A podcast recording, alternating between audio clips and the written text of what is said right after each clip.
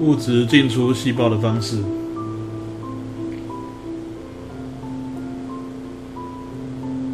好，先前我们介绍这个细胞的构造，有提到说细胞膜可以控制物质的进出哦。我们思考一个问题啊，就是说有什么成分要进出细胞的话，是不是也没有一个专用的门的这个构造？那它必须要通过细胞膜。那细胞膜怎么让东西能够进出呢？好，那我们先来看一下这个示意图里面啊，整个细胞膜的结构哦，它把它画成像是这个课本或投影片上这样的画面啊，有什么小圆球啦，后面拖着两个尾巴的一个构造，然后有非常多，而且看起来呢，好像有两层。那这个东西呢，它的名字叫做磷脂质啊，磷脂质，它是一种脂质的结构，然后里面还有磷的成分，磷酸的成分在里面，所以称为磷脂质。不过在国中不用记太多这个化学名词，它是脂肪成分为主哦。那当然除了脂肪成分之外呢，你可以看到在示意图里面有一些比较特殊的一些结构，它可能就镶嵌在这个膜的构造啊膜的构造里面，它形状有很多种。那我们可以看到，其实这些特殊的结构就是扮演着门户的角色，它可以允许一些特定的物质可以通过这一些结构。这些结构的成分是蛋白质的结构，所以我们会提到说，哎，我们有些成分需要靠蛋白质的协助才能够进出细胞。哦，有包括哪些东西呢？你看这个图里面，需要经过特殊的蛋白质的有矿物质、葡萄糖，然后还有像水、啊氨基酸这些，它都有路线是穿过这个蛋白质结构才能够进来细胞或是出去细胞的。那原则上呢，这个细胞需要得到它哦，这个身体代谢所需要的成分啊，那它也可能需要靠这些方法呢去排除它不要的废物。那有些是需要靠蛋白质的协助才能够通过的。那但是你可以看到，像氧气、二氧化碳，它就没有经过蛋白质的结构，它是直接从这个膜的外侧进来或出去，进来里面，或者从里面出去外面。这种画法呢，代表它是直接。通过细胞膜就可以进出的，通常是一些比较小的分子才可以做到，气体分子才可以做到，啊，像氧气、二氧化碳，那还有像水也可以。那我们刚刚讲，水可以利用蛋白质结构协助通过，那水也可以直接穿透，所以是两个方法它都可以进行的。好，这以上是这个示意图的一个解释哦。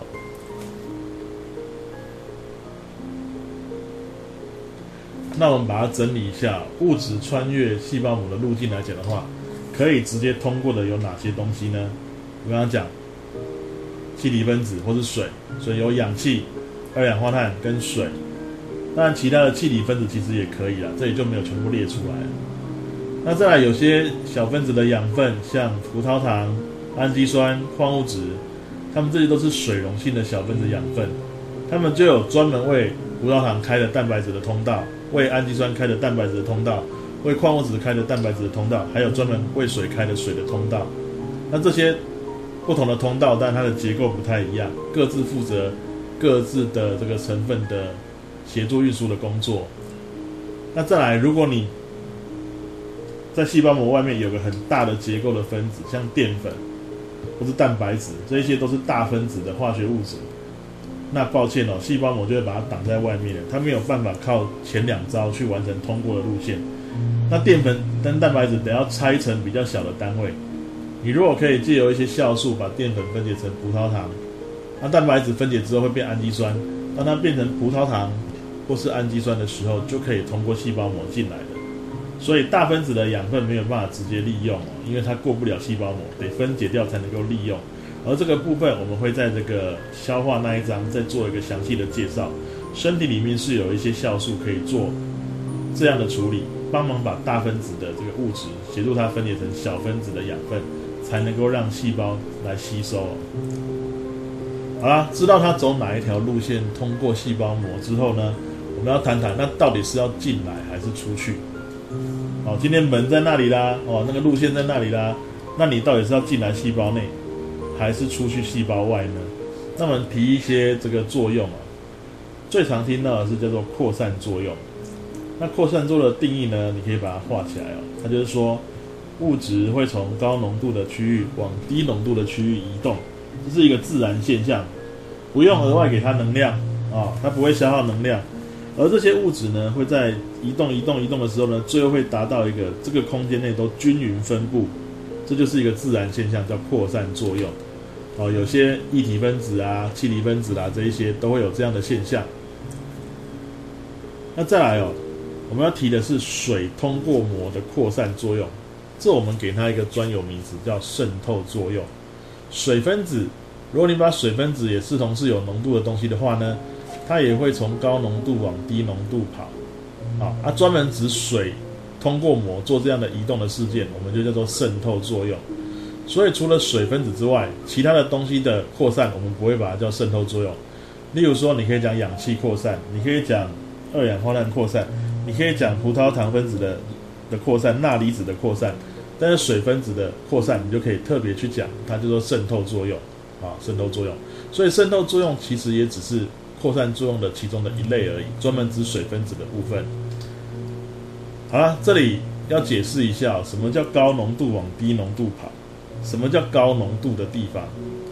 你这些小分子呢？如果它在这个地方呢是很密集的状态，啊，举个例子来讲好了，一个教室空间就这么大，你有五十个同学坐在里面，是不是每个人距离是蛮近的？但如果这个空间里面只有三个同学在里面，那他们如果均匀分布的话呢，是不是三个同学距离都会比较远？至少比五十个人在的时候来得远吧？对不对？那同一间教室的大小，五十个人很紧、很密集的在里面的话，这个就叫高浓度的状态。那如果这个同样的空间大小，没有几个分子在里面，大家都是很宽松的状态呢，这个就叫低浓度，比较疏松的状态。OK，所以等于说这些分子会从比较紧密的。地方往比较疏松的地方去散出去，直到均匀分布。好，到均匀分布之后呢，它们还是会移动，只是就是自由自在的移动，那一直保持着均匀分布的状态。这个到国二的时候，在讲理化的时候呢，会讲得更清楚一点了。好，所以你可以看到有些示意图会说啊，我有一杯水，里面滴了一些有颜色的色素的话呢，一滴红色墨水滴到清水里面去的话。刚开始滴下来那个地方呢，就是那个红色的分色素的分子最密集的地方。你不用刻意去搅它，这一坨这个红色水滴呢，就会自然而然往其他清水的其他空间散掉，好，把它散掉这样子。那你一直滴，一直滴，都一直散，一直散，所以你会看到这个整杯水呢，会逐渐红色开始散播，散播，散播，直到最后都均匀分布为原则，大概是这样。那最后我们要提一个观念，那如果我用波棒去搅动它，是会让它散得更快。当然啦，你等是加速它的运作了。你有用力在搅的话，等于是额外消耗能量帮它。那这时候我们要讲第三个东西哦，叫做主动运输。某些教材呢没有特别提这个东西。那我要讲它简单的定义就是：你有额外给它外力，给它消耗能量，然后让这个物质呢，可能是它是可以加速原本扩散的速度。本来自然扩散是这这样的速度。你多了力量去搅它，给它能量的话，那个会让它等于助它一臂之力，让它更快；或是你消耗能量可以违逆这个自然的移动的现象，你可以从低浓度的地方让物质往高浓度的地方跑，因为你消耗能量了，所以你可以刻意完成这样的事件。所以主动运输的这个运输方式可以刻意的达成你的需求。它可以加速低浓度往高浓，呃，对，加速这个高浓度往低浓度跑，也可以逆向的把低浓度的东西带到高浓度的那一边。那前提是它是耗能。好，大概是这个样子。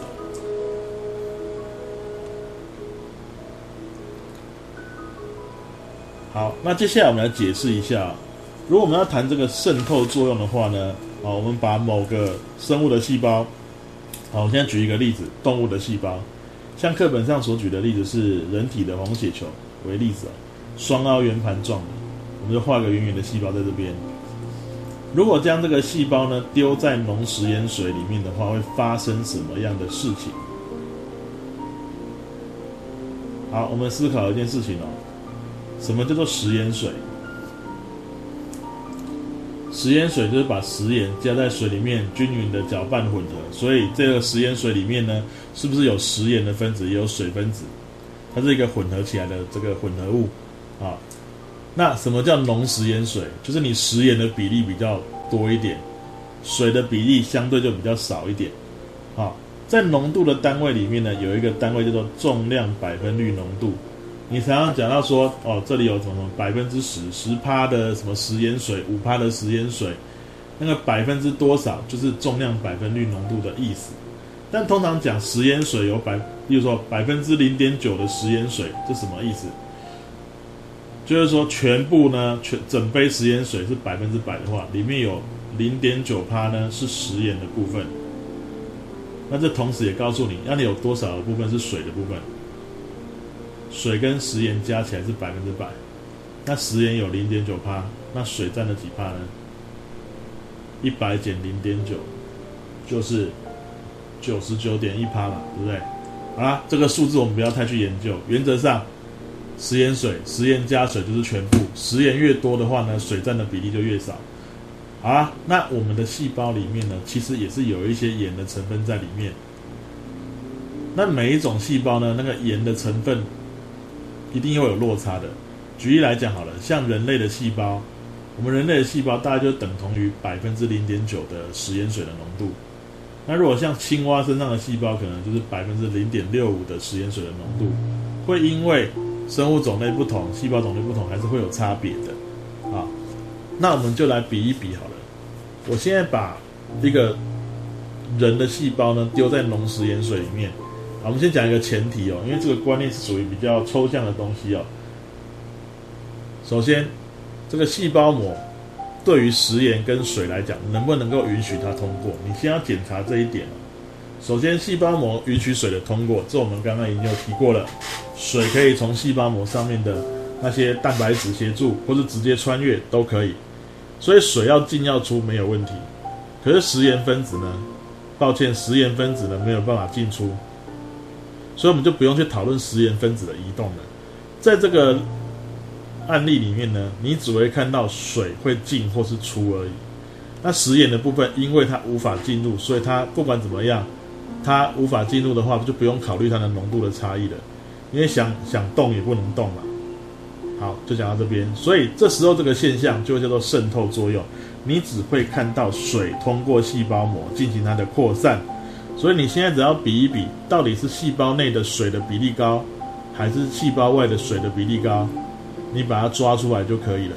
好，首先我们就从这个字面上来看哦，浓食盐水。什么叫浓食盐水呢？食盐多啊，浓食盐水就是食盐溶于水，那个食盐的部分就是溶质的部分。像如果你用的是糖浓糖水，那糖就是溶质的部分，就是溶质的部分比例比较高，但水的那一部分比例比较低。所以你就记得这句话就好了。浓食盐水就是食盐多、水少、水比较低的地方。那你想想看，外面水的比例比较低，里面的水的比例比较高的话，那请问你水是出来还是进去？应该这么讲，水是偏向于出来，还是偏向于进去？不管任何时候，水都是有进有出的。但是你会有一个趋势，到底是偏向于进来，还是偏向于出去？综合起来之后，整个细胞最后的状态就会，如果你今天最后整体来讲，水进来的多，吸水膨胀的话，那它就是会胀起来。那如果是水主要是综合之后是往外流失的话呢，那这个细胞就会萎缩。好，回到这里哦。那现在你看到浓食盐水外面蓝蓝的区域，你把它当做是个浓浓食盐水的区域。那细胞外水少，细胞内水多。外面少，里面多，那是出来还是进去？出来嘛。所以这时候呢，水会从这个比例高，就是水的部分比较多的地方呢，会往外偏向于往外移动。那进来的少，出去的多，所以整体来讲，整个细胞就会萎缩掉。所以你把细胞丢在浓的环境哦，其实浓食盐水也好，浓糖水也好，海水也好，海水就是浓的食盐水嘛。这时候细胞都会偏向于萎缩，为什么呢？因为就刚刚逻辑来讲的话呢，里面水的比例高，外面是浓的环境，是水的比例少，所以水会出来比进去的多，所以呢它会萎缩掉啊。红色箭头代表是进来的少，然后呢蓝色是代表出去的多。好，再来。第二个状态，如果把它放在外面的水的比例很高，像说就是纯水好了，清水、蒸馏水、淡水，那个水的比例就是相对来讲是高的地方。那这时候你会判断细胞会有什么变化吗？那我刚刚讲，细胞里面有一定的浓度，那外面的水的比例那么高，那相对来讲里面的水的比例是不是比较低？你只要比内外的那个水的比例高低就好了，关键只要这样子。那个数字的大小差多少不重要，你只要知道谁大谁小，就是比例高低的问题啊。你找出水的比例的部分，外面高里面低，那就是进来比较多，出去比较少。所以最后整体来讲，整个细胞是会膨胀的。好，那这样的话呢，你可以带到课本上有提到的一个动物细胞跟植物细胞的差异哦。原则上，这个水的移动趋势，照刚刚的说法，你大概可以掌握到基本的认知了。那今天丢在清水里面，细胞会膨胀，膨胀到什么程度？其实内外浓度差的越多的话，那进来的趋势就会越明显。那有时候呢，水一直灌，一直灌，灌到最后，一个水球灌到最后，是不是也有可能会爆掉，超过外面的承受程度？那细胞膜也一样啊，细胞膜有一定的弹性没有错，可是超过它的张力的时候呢，还是有可能有破掉的风险。所以你看到，像在动物细胞里面，你把这个。细胞丢在清水、蒸馏水、淡水的环境里面，细胞会膨胀。它会讲到再多一句话，甚至会破裂，超过承受程度是会破裂的。可是，在植物细胞那一栏位，你可以看一下，它是像说有些课本是用鸭子草表皮细胞，或者随便找个植物细胞为例。植物细胞外面有一个保护性的结构，框在膜的外面的，叫做细胞壁，是纤维素的成分。那当你细胞往外撑开的时候，你再往外挤的时候，会挤在那挤到那个细胞壁，那细胞壁的的结构来讲比较强韧一点哦，所以你把它往外撑的时候呢，它不会被这一股往外膨胀的力量撑破，而会把它限制住。所以植物细胞只会讲到说，当把植物细胞丢在清水、蒸馏水、淡水的环境的话呢，它会膨胀，但不会破裂，因为谁保护了？因为细胞壁保护了。那至于在萎缩的那个单位，你看一下，像动物细胞如果在萎缩的话，因为它外面就是最外面就是细胞膜了，所以它整个细胞就有点变形，往内缩掉，就像水球放水的感觉一样啊。那可是，在植物细胞你会看到，细胞膜的区域会缩掉，可是细胞壁会不会跟着缩？不会，因为它是外面的一个框架啊，一个框架，它不会跟着缩。所以你在植物细胞萎缩的时候，你会看到细胞壁跟细胞膜中间会出现比较大的空隙，啊，你会看到有这样的现象发生。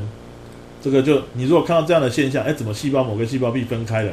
这表示植物细胞是萎缩的状态，它可能正处在一个比较浓的溶液的环境里面，可能是海水、浓盐水、浓糖水等等等的这种浓的环境里面，外界水少，细胞里面水多，所以水偏向于外移。那有些示意图画的不是很正确哦，像我现在投影片上面这个画面是有问题的，因为我刚刚讲，不管哪个现象都应该是有双向箭头，都同时会有出去跟进来，只是什么是比较明显而已。好像我们课本上的话呢是比较正确，它都有画双箭头，可是箭头的粗或细代表了它趋势是谁比较明显。那最后要讲中间这个这个栏位哦，生理食盐水是什么东西？就是我特调一个浓度，让细胞内跟细胞外的盐的浓度是相当的，那表示水的比例也是一样的。那既然内外的这个浓度是一样的话，不管是食盐或水都一样的，都是跟细胞内相同的话，那会不会有明显的移动趋势？不会。可是你看到它都是画双箭头，而且箭头都一样粗一样大，这表示在这个状态之下，水会进也会出，它速度一样。所以整体而言，不管你是动物还是植物细胞。它这样的状态不会造成细胞的形态有明显的改变，这样有助于你在显微镜观察的时候，你看到一个细胞有点变形了、胀起来了、缩掉了或是不变，你就可以知道你它周包周遭浸泡的液体是什么样的溶液哦。那这我们呢就要提一下哦，这个渗透作用的应用有哪些？像你可能有看过什么腌制品，什么腌萝卜干啊、腌梅子啊，它是把它放在那种高浓度的糖或是醋还是一些香料的环境里面，那你有没有看到腌梅子跟腌萝卜干是不是都是有点皱缩的感觉？那你可以把它想象是类似哪一种环境？啊，就是这个浓的环境嘛，浓糖水、浓浓的醋里面水少，所以就脱水了嘛，是萎缩了。那我们为什么要这样腌这些食物呢？通常腌制品的食物可以放比较久。第一个原因就是，你这个连你用的这些食材都萎缩了。如果里面有一些细菌存在于这边的话呢，细菌是单细胞生物，是不是也会跟着萎缩？它就没有办法存活。但是没有细菌的话，食物就比较不会腐败，就可以延长保存的期限。这是它的第一个优点啊。第二个，你用那些香料浓的糖或醋在腌的话，也可以增添它一些风味了啊。好，那大概是这个样子。那再来，为什么我们在海上漂流的时候不要去喝海水？海水是浓食盐水，你喝了之后，不但对你细胞得到水分没有帮助，反而还让你的细胞会脱水萎缩掉，反而是反效果。所以你不要看到只是个液体就以为能补充水分，你要注意这个渗透的观念啊！你真的要补水的话，其实喝白开水是最好的。好，那白开水就等于是等同于清水，反正水是有利于它进来的。那再来第二个，如果你喝所谓的运动饮料，它通常都有帮你调整好，大概就是接近生理食盐水的浓浓度，让你比较好吸收，这也还 OK。啊，大概是这样。还有像医生在做手术啊等等的状况的话呢，有时候浸泡一些这个要移植的器官啊、组织啊之类的，不会直接用蒸馏水，因为怕里面的细胞膨胀破裂，它会使用生理食盐水，而且是无菌的去浸泡。另外，生理食盐水也会用在于你打点滴。如果你缺乏水分的时候，我们打点滴不是直接打蒸馏水给你，而是会让你打这个生理食盐水，容易吸收这样子啊。那个跟跟你的这个浓度是相当的生理食盐水。那我刚刚讲过了，生理食盐水的浓度大概就是百分之零点九的食盐水浓度啊，大概是这样。那其他的生物它的浓度会不太一样。